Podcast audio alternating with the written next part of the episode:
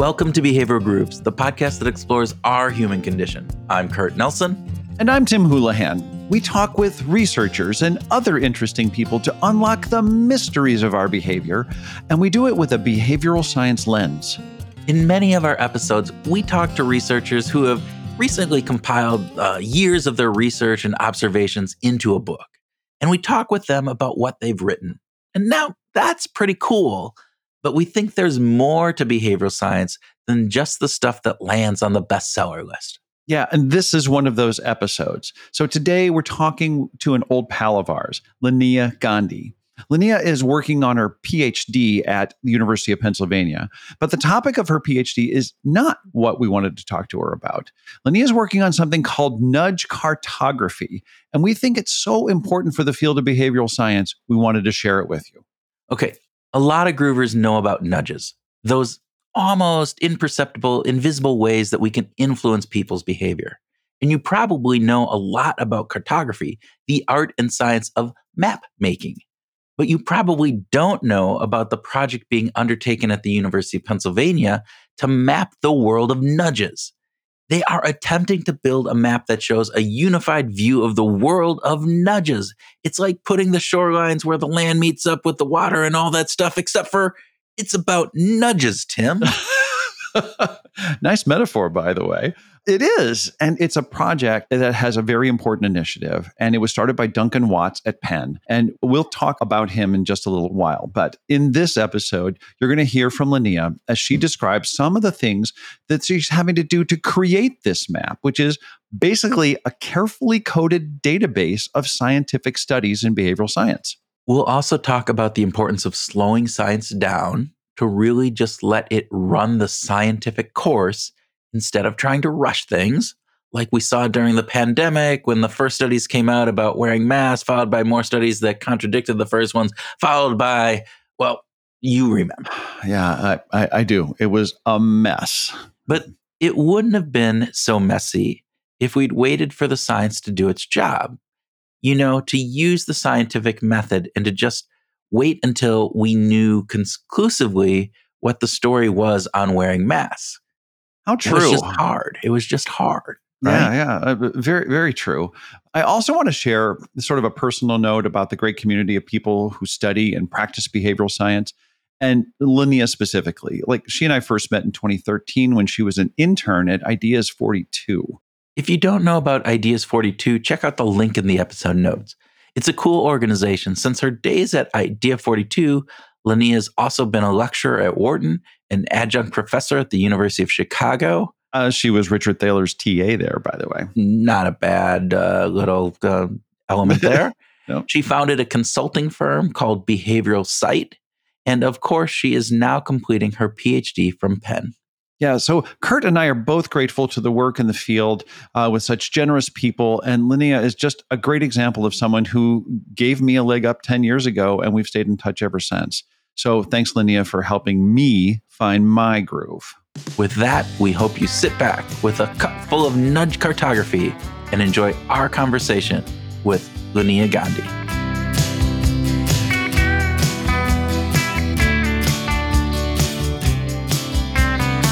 Linnea Gandhi, welcome back to Behavioral Grooves.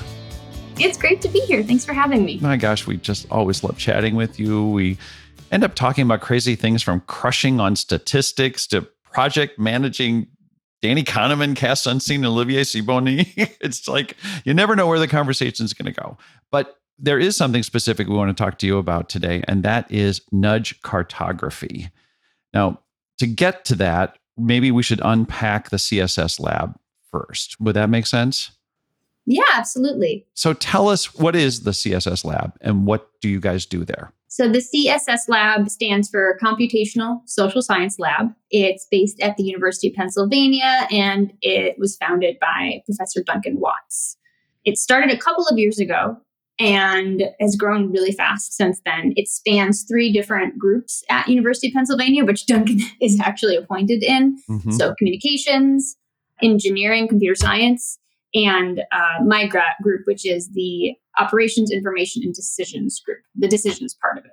What, what did he want out of this? Uh, it, it's a big, bold thing to do to try to coalesce all this stuff. Oh, wow. You know, you'll have to ask him about his intent. The way I see it, I'll give you my my gist of it is after I discovered it, spent some time in it, spent some time in other areas at Wharton um, Penn, it felt like home to me. It felt like the the place where I would have the greatest likelihood of being able to take big swings at projects with large sets of data or with large impact or with low likelihood of success, but again, would have a really high impact if they succeeded and and be able to use skills from machine learning as well as psychology and marry that all together. So for me, it's a lab that pursues really big, ambitious projects that require a combination of social science and computational tools. It sounds very like I would be lost the f- second I walk through the door coming into it. A, you got computational methods, which I'm just like blows me away. That, so that's your it, favorite. Oh my God, you know that's not true, Tim. So help our listeners understand what it is that you're actually doing in a day to day kind of work within the lab and, and, and what are some of the outputs that you're looking to understand? So my work in the lab centers around one module okay. or collection of projects that we call integrative experimentation or cartography. It has to do with unifying a lot of the evidence in a given field or against a given question, or generating a set of evidence around a given question in a really large scale way to try to answer a big theoretical question like what makes teams synergistic or not synergistic, meaning when is it better for individuals to do a task versus a group of individuals to do it together? That's one of the questions that one of our projects tries to answer. And actually, that's that's why I love the word cartography to describe the initiative. And it, I would say, it's a specific instantiation of this slower science that we've been talking about. When I think about maps too with this project, it's it's a very modest map. So don't think Google Maps. Maybe 10 years from now, if I have found a place to land after graduation, maybe we'll be closer to Google Maps. But right now we're we're in the 1400s. We're, you know, with the monks that have been piecing together different accounts from explorers and Christopher Columbus and whatnot to try to patch together what they call the Mappa Mundi in Italy that's where we are. It's it is bad. It's it's it's going to have myths in it. It's going to have gaps and holes. But that's what we're trying to build today because if we start pulling together all that evidence into a single place with a shared set of parameters, that is going to set us up for success for the Google Maps correlate, you know, years and years from now. Okay, Kurt. So nudge cartography. Let's just start with the cartography part, right?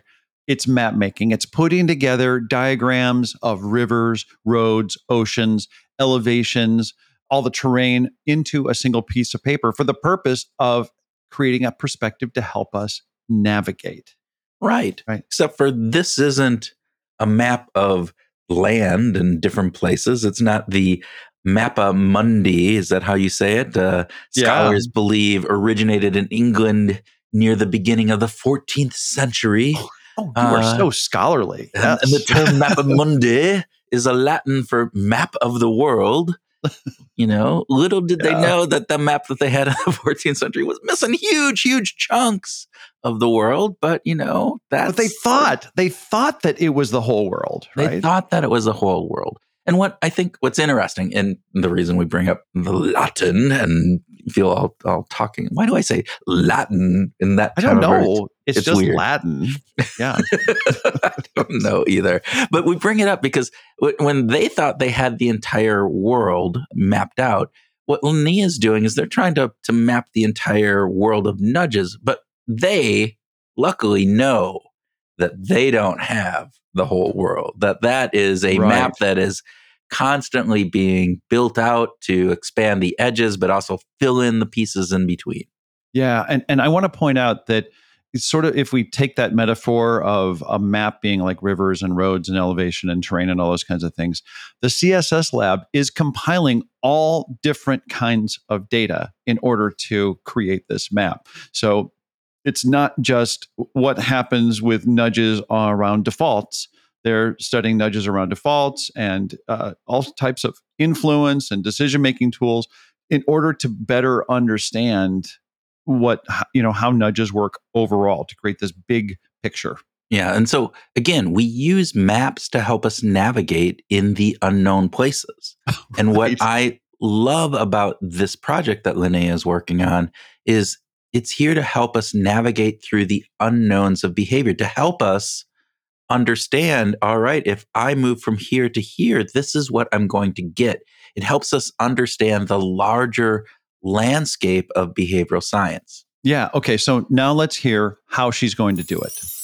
They do it by running many combinations of tasks, many combinations of individuals, many combinations of how those individuals are combined for the task to try to more holistically answer a question that historically in social science we might answer in a much more piecemeal way. One study here one study there in this vast multidimensional space. So i live on the umbrella of that cartographical you know large scale experimental set of projects. So we asked if these experiments would be highly theoretical or very solution oriented. social science could be run more efficiently and effectively answering questions if instead of going about it piecemeal siloed across departments or techniques we had one problem that we cared about in the world one question we wanted to answer and then we drew on all the data sets all the skills that we need in order to answer it and do it in what is not just a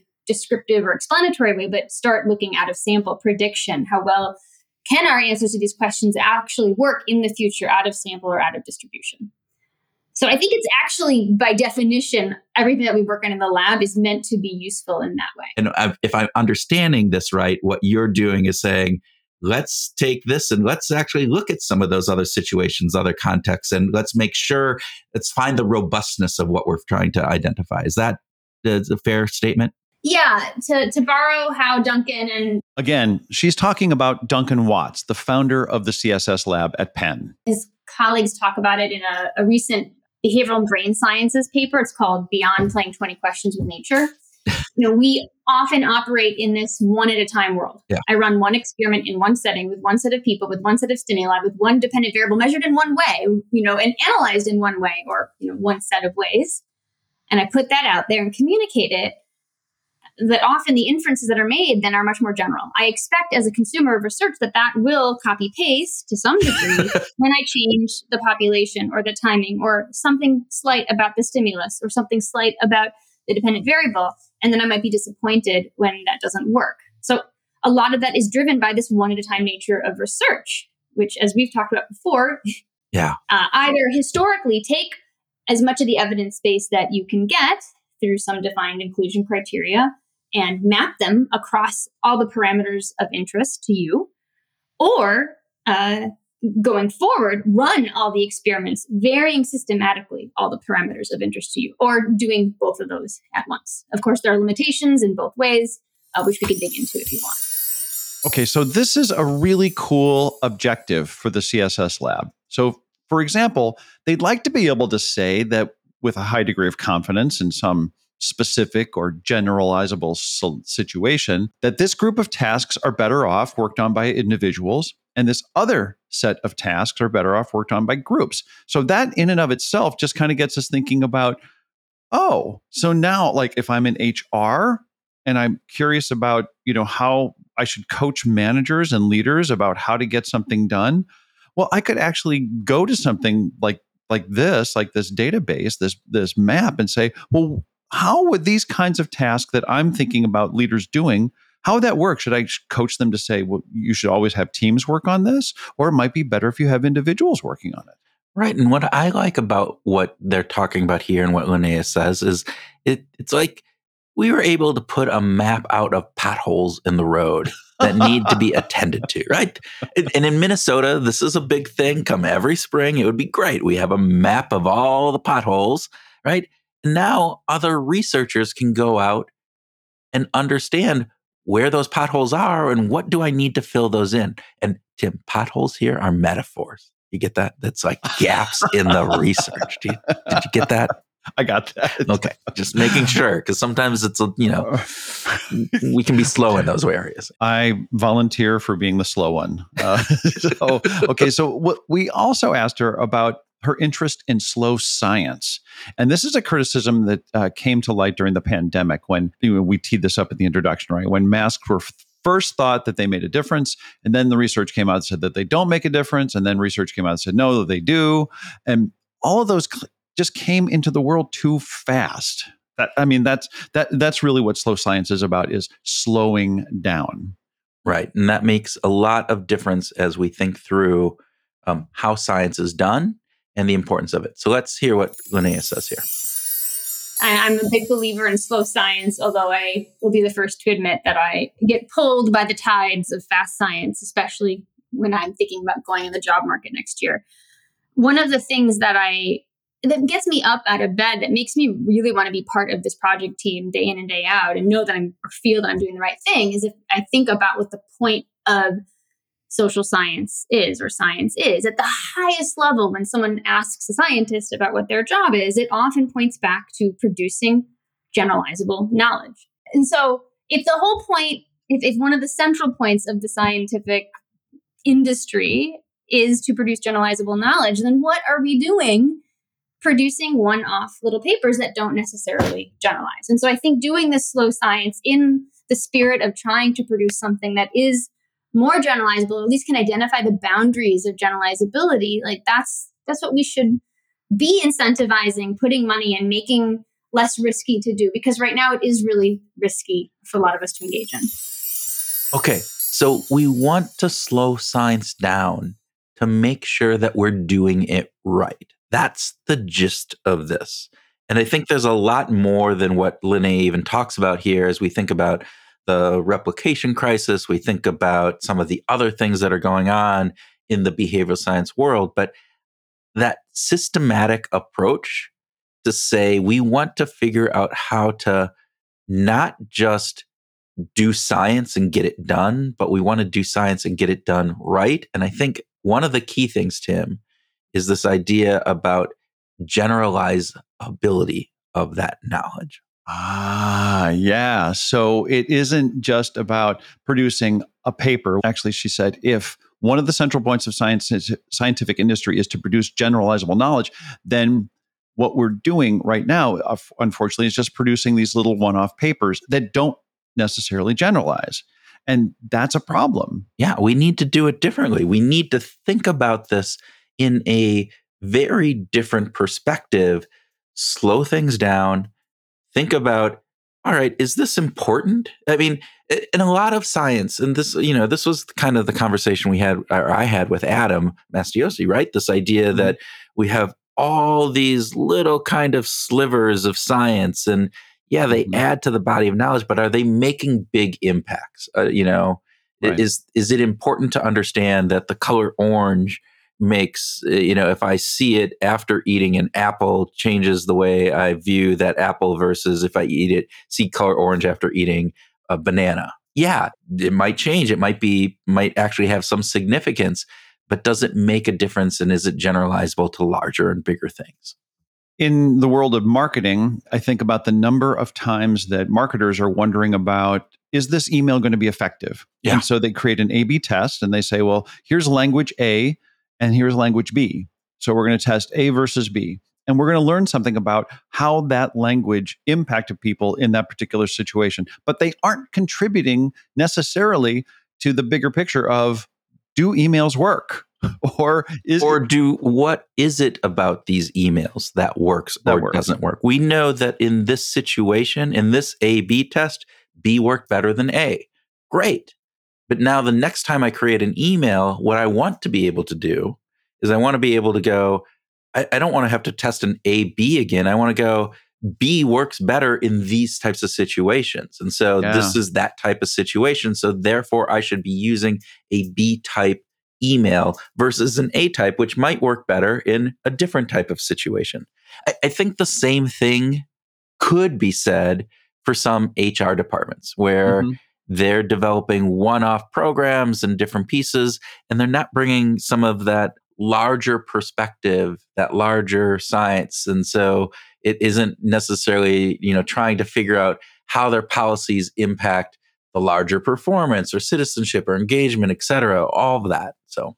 Yeah, I, I couldn't agree that we talk about being strategic uh, in the corporate world, but a lot of times that just means attending to this to the business strategies, not really learning our discipline better.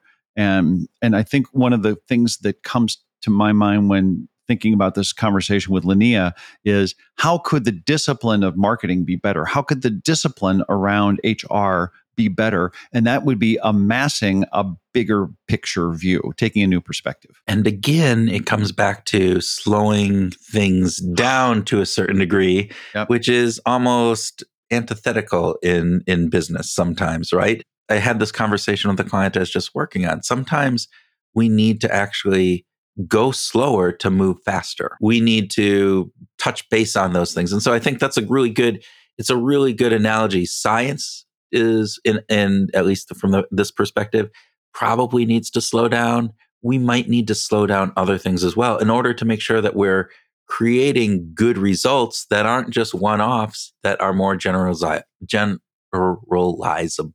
Did I say that right? I think you did. I think oh that turns out perfectly. Well done. Man, yeah. and my, my tongue and my lips and my mouth actually worked all together there. That was pretty crazy. Okay. We've talked about cartography. We've talked about slowing science down and the idea of generalization. But what about the term nudge? Have we agreed on what a nudge is and what it isn't? Well, to clarify, what I'm doing is inclusive of choice architecture techniques. Okay. So it's way broader than the definition of a nudge. Well, choice architecture would be changes to processes, incentives, layouts, communications, pretty much anything surrounding the environment of a given choice or behavior. It's one of those definitions that I both love and hate because it kind of seems like everything, which is not very hey. But often they're psychologically informed, and that's really the the starting point to think about them being choice architecture. I'm thinking about the psychological experience of going through this decision, choice, or behavioral process and shifting an element of it or two to be more concordant with how humans think, choose, and behave. A nudge, more specifically, is often defined uh, as changing choice architecture in a direction that you're pretty sure is welfare improving yep. for the individual uh, or group of individual involved, does not restrict options, they don't remove options in any way, and often doesn't involve uh, incentives in any way more than micro incentives or reframing incentives. So it's not really changing the economic calculus of the choice or decision. But we we are inclusive of broader sets of choice architecture interventions because I am interested in that contrast. Then we asked Linnea to get into a bit more detail about what might make it into the database of nudges. Okay, so that's great. So we have both the paternalistic, we think that it's good for you, and there's the libertarian side of it where we think mm-hmm. that you still have the right to decide uh, for yourself, uh, and you're you're not being influenced unduly by the size of the reward that that might come from it. That's what the nudges are, and and so this database is going to have a monster number of nudge experiments outcomes what what would be important to include in this database in order to make it a good map? So one of the things that we've thought very carefully about is not just a strict inclusion, like experiments that has to be using randomized control experiments as a method and choice architectures and intervention, but also prioritization criteria. So given a lot of the debates about credibility and generalizability, you know, how can we narrow our what we include down a little bit further to start with what we think might be the most solid findings um, most likely to be? I mean if i had endless time and money we would code everything but we can only code so much every week. And so we're starting with an even narrower set of studies that have at least 100 uh, units of analysis per evaluated cell. So control group treatment group have to have at least 100 analyzed units inside it uh, and then the behavior that's trying to be changed has to be real. Can't be hypothetical. And and what is a a unit? Is that a person? Is that a subject? A participant? often it's a subject. Uh, so you might however have uh, a certain number of people within an online learning environment randomized across treatments and control groups. And then the unit of analysis that's actually happening might be at the level of the courses that they're taking and so you'd have more courses than individuals because each individual might be taking part in more than one course. Okay. And we focus on that lower level unit of analysis for our, our inclusion criteria to make sure there's at least 100 per group to, to analyze. And that's for considerations about power. Like, is the finding that's actually happening in this paper more likely to be, I don't like using the word true, but less likely to be a random fluke? Yes. Now, if, again, if I had time and money, I'd code all of them. I just can't. and so we also further narrowed it down to that set for now. And again, as we're talking about this map that is based in the you know 1500s and these monks are making it yeah. what is uh, how would somebody then be able to look at this map and say oh what am i trying to find yeah so at the end of the day right now this will change we have 109 experiments coded that's over 300 interventions across those experiments, each which has an effect size estimation against the given control group in that experiment. They span over 20 countries, and the variables that we've coded them against, there's, I believe, over 400 now. So we've coded uh, and continue to code these experiments across those variables. And then our goal is to produce a, a database, or we, we have produced a database that also has a UI attached to it. So we're looking at a user experience that's going to enable you to do all four types of analyses with a lot less pain and effort than you have to do now. Oh Who is God. a user? Who's a typical user of this? A user could be you, could be a practitioner, it could also be an academic researcher. So if I start from the practitioner side, my hope is to solve a pain point that I experienced for years, uh, but never really thought about solving until I saw Duncan's work which is every time I'm on a project and a client wants to know well, what nudge works best, what should I try? I spend the weeks doing lit review and yeah. talking to experts and and yeah, doing exploratory analyses, which are really important to do. But at the end of the day, when I'm trying to list the relevant concepts or ideas, they're best guesses and they're definitely not empirically grounded, right? It's all qualitative. It's re- not even reproducible. If Kurt did it and Tim did it, we would maybe come up with the same answers, but we'd get there in very different ways. And if Kurt did another day, it might vary as well. Yeah. What I'm trying to produce is a database where you put in the parameters that define the context that you're dealing with. It could be parameters about the individuals, parameters about the behavior. Uh, like, does the behavior require traveling somewhere? Does it require planning? If you have certain interventions even in mind, you can put those parameters in. Geography, all of that, whatever filters you want. And then it would narrow down to the subset of experiments that have data that fit at least say five of those parameters, you know, within some bounds. And then that would very much speed up your literature review and being able to look at ideas. It could even suggest empirically a ranking of interventions to try, with the big caveat that it's overfitted to what people have tried in the past. Yeah. Okay, so this is particularly important, I think, when we want to think about applying behavioral science to your work and life at home right? It's the database that helps you search on relevant criteria so you can get to the specific studies that would actually have something meaningful to say about your particular situation. And it can be literally right at the tips of your fingers. Right. And what I like about what Linnea talked about here is that they were very specific in the types of research that they took in. They didn't just take in any research. It had right. to be, you know, with a a good sense of variability that a lot of the parameters of good science were done with this. So this is really some again to build this database, to build this map that they are doing. It's not based on oh some seafarers like story of the the big you know sea monster in between this. So the cartographer writes the sea monster in. No, they're actually saying, hey, yeah. no, the, we we gotta we went out there and it's a whale. It's a that's what it is. It's a whale. It's not a sea monster. And so that's what they're trying to to really do with this. That was a really bad analogy, wasn't it? I like the sea monster analogy. Yeah. Uh, okay. Okay. And then when I think about the application in that corporate world, if you're a marketer or an HR professional or a graphic designer, and you've got a specific problem to solve, then you could have a map to go to that says, well, how have people responded in a general way in these situations?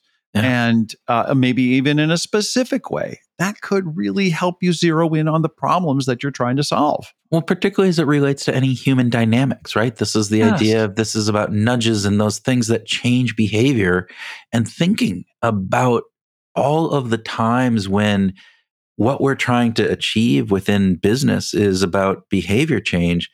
This is going to be amazing And, you know, it's going to be a great tool that could be used by both academics in furthering their research and filling in those potholes, but practitioners alike.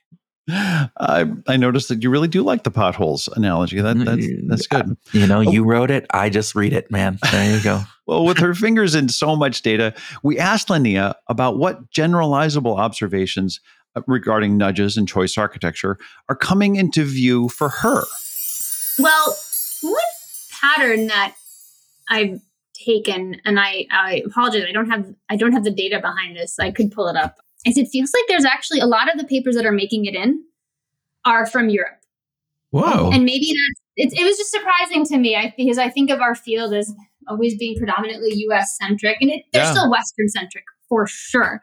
But if you narrow it down to field studies that meet a larger scale criterion, I've just been surprised by how many are not in the US. And that's important to note. But then she hit us with a big stick. She asked a question that will get you and your friends in social science talking for some time. Check this out. If we can't make predictions from the evidence base that we've already built, then what are we doing? Yeah. We're telling stories. I think it's important that people Yeah. like I think it's so important to think about research as products, not papers. Papers are not a product. Papers are marketing. Right? They're not knowledge. They're communicating your knowledge. Very different. It's a, an amazing observation, actually, isn't it? Papers are not products, right? Yeah. If you can't make predictions from the evidence base that we've already built, then what are we doing? We're just telling stories. I mean, Woo. all right. Smoke. If you can't make predictions, right? You know, you're you're just telling stories. It is the and then the this idea that papers are not products, I think, is huge. Mm-hmm. That that really what researchers need to be doing is it shouldn't be about the papers. This goes back into we can we could go off on many tangents on this, Tim. But this idea that what research is is about understanding the world and understanding the world in my mind what research should be about is understanding the world and then being able to use that understanding to improve it Yeah. and that is the key and so so many times we we tend to just you know feel like i have to get published and and this is i'm generalizing out to researchers you know it's publish or perish that that whole Yeah. mantra Yes. and so, you know, so what is the bigger question for me? I agree and i see two really important things it this her comments emphasize the importance of replication and have good replicability of of research so that we know something that is claimed in paper a actually gets played out in paper b and paper c and paper c in all these these subsequent uh, pieces of research that's that's a plus but the other side of it is when i think about busara's work with the trier uh, stress test Yeah. right? So we have the Trier tr- uh, stress test in the United States and and Western Europe, and everybody gets nervous. People, you know, the participants get nervous when they stand up and talk in front of a group because public speaking is really nerve wracking. But when they go to Nairobi in Kenya, Kenyans love public speaking. Like it's a cultural thing. So there's no stress in that. So I think part of what this project could help do is also say, here's the, some commonalities in these regions under these circumstances with these kinds of um, environmental things going on. And here's some things that are different about Yeah. the way that we respond. And I think that those insights could be invaluable. I agree. And I, I love that component of it. I also it's it's interesting. I just thought of this, right? So she said papers are not products, papers are marketing. Yeah. And I'm just sitting here going, yeah, and you know what's even worse? Is they're bad marketing because the papers are written in research journals in academic speak that only other academics read. And so, even if you are having great research that has, you know, outstanding kind of input or results that can be used and you can make predictions from them, well, you're you're not marketing that very well because you're writing to you know inside baseball people and only inside baseball people are going to be reading Yeah. this stuff. And so that's not marketing. That's uh, storytelling around a campfire with your own, with your small little band of, of Cub Scouts, you know? yeah. Nice observation, uh, Kurt, and implications matter. And one other thing I'd want to say is that I do feel like this project is sort of building the platform of research for the next generation of not just researchers, but practitioners as well. Yeah. And I think academic research ought to be different from what happens in the commercial world. So I'm not saying Yeah. that Yeah. you shouldn't study some of these small things because sometimes uh, that that may not have a real applicable kind of outcome. But as long as you're building the the knowledge and the understanding that will then be able to contribute to a larger piece, I think that's the important piece. And I think Linnea and her team are doing that. Yeah. You know, we finished our conversation with Leah talking about music, of course, and uh, she really couldn't help herself from, you know, from doing a couple things. First, of course, she relates music to, you know, that she's listening to in the lab, you know, about the work that she's doing in the lab. So there's this lovely connection there.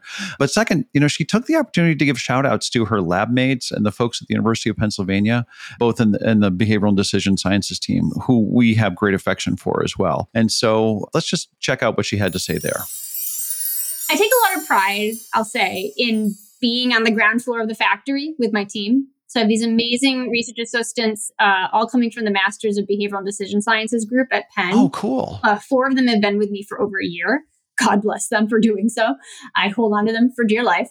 And so with them, I'm doing a lot of the work of reading the papers and coding or auditing the coding that they've done. And when I have to read papers and do that, it's like just classical music or, you know, it, it can't, cannot have words. But then there are other parts of the process where I'm building the infrastructure of the factory. So I'm building the template for people to code into, or I'm building the R code to pull the template down to check reliability or to produce the main database. Like we have we have a whole infrastructure built off of Google Sheets and R. So I would say it's like scotch tape and glue, but it's extremely flexible and you can build the next sort of machine in the pipeline yourself. Yeah. And so when I'm doing work that's more rote or coding work, or right now I've got a lot of author review work, having authors review the coding we've done, but a lot of it requires building a very complicated R Shiny app, which now I built, but I need to reproduce it and edit it and push it out to every author. Then I would listen to something like pop music. Like I'm a big fan of Charlie Puth. I, I, I think he's so funny. I, uh, his his songs are very irreverent. So my husband and I like to listen to that kind of music too. I am not a, a musician by training, so I won't tell you anything technical. I, I just find his songs to be often whimsical, or irreverent is the best Yeah. word. And Okay. he has you know little videos of him taking a sound from anywhere in the environment in his office, wherever, and turning it into a song, like the Oh. light switch song. He flips a light switch, and the the flip of the light switch is in the song. I'm I'm sure your listeners think I'm like 12, liking this kind of music. But it just I I you know a lot of the work we do it's so serious. It is grueling. It is yeah. it's it's it's hard uh, and you know you're making mistakes and the whole goal is to not make mistakes so listening to things that are lighter and irreverent um, is a nice complement All right. So let's wrap this up. All right. I think it was a great conversation with Linnea. It always is. We're glad to share these stories about the really great work that's happening. Even though it's not a sexy new book, it is really important stuff, right? Yeah, yeah. I, I don't think that uh, the nudge cartography is going to land on a bestseller list anytime soon. It might. Who knows? You know, the, the Yeah. be in every every airport uh, bookstore that you see. well, but the work that that Linnea and Duncan and the entire team at the CSS lab are doing is really important because it's going to lead to a better understanding of how we can successfully apply behavioral science in the wild. Yeah, and it will also give researchers that map of where the holes are, right? Those blank spots still exist. You know, fill them damn potholes up, you know, so they can figure out where to need where they need to go in order to fill in those potholes. And let's just say that it's not a bad thing if science slows down a bit, right? In the end, I think we'll be better off. Yeah. Before we wrap up, we'd like to introduce a brand new, well, not brand new. She's been out with us for a couple months now. A new member of the Behavioral Grooves team. Yes. Da, right. da, da, da. Yeah. Dun, dun, dun, dun. Caroline Schaefer. She is a, our new producer. Um, she's a podcast pro who joined us to help produce our episodes in a way that we think, we hope, we keep our fingers crossed. We know, maybe we know, maybe this is the expectation effect, Tim, that we know will take us to a new, better level. Yeah, she's got uh, great experience, most notably as a program producer for SolarWinds, uh, which is a very popular tech podcast. And we want to say welcome to Caroline, and we look forward to many, many episodes together. All right, here's an idea. You give some thought to the map of your work or your life or your groove, listeners. What does it look like? Mm. What would happen if you step back and thought about all the things in your life or your work, what those things do, how are they part of your map? What would Mm. that map look like? Where would the land meet the sea? Where would the mountains be? What where are the roads that traverse in the landscape of interconnecting your different cities? Where are those damn potholes? That's a good question. You might find that the potholes that you want to fill by laying out sort of where everything else is, right? But some of those potholes might bring you a lot of joy. They could bring up opportunities for growth. Who knows, right? But the places that they could be places where you want to spend more time. Maybe that's more important. And those places that need tending to, or that need repair, or where you need to build connections that don't currently exist. I think that maybe what we're trying to say here is that if you give it some thought, if you introspect a little bit on this, you might get some revelations about your own life.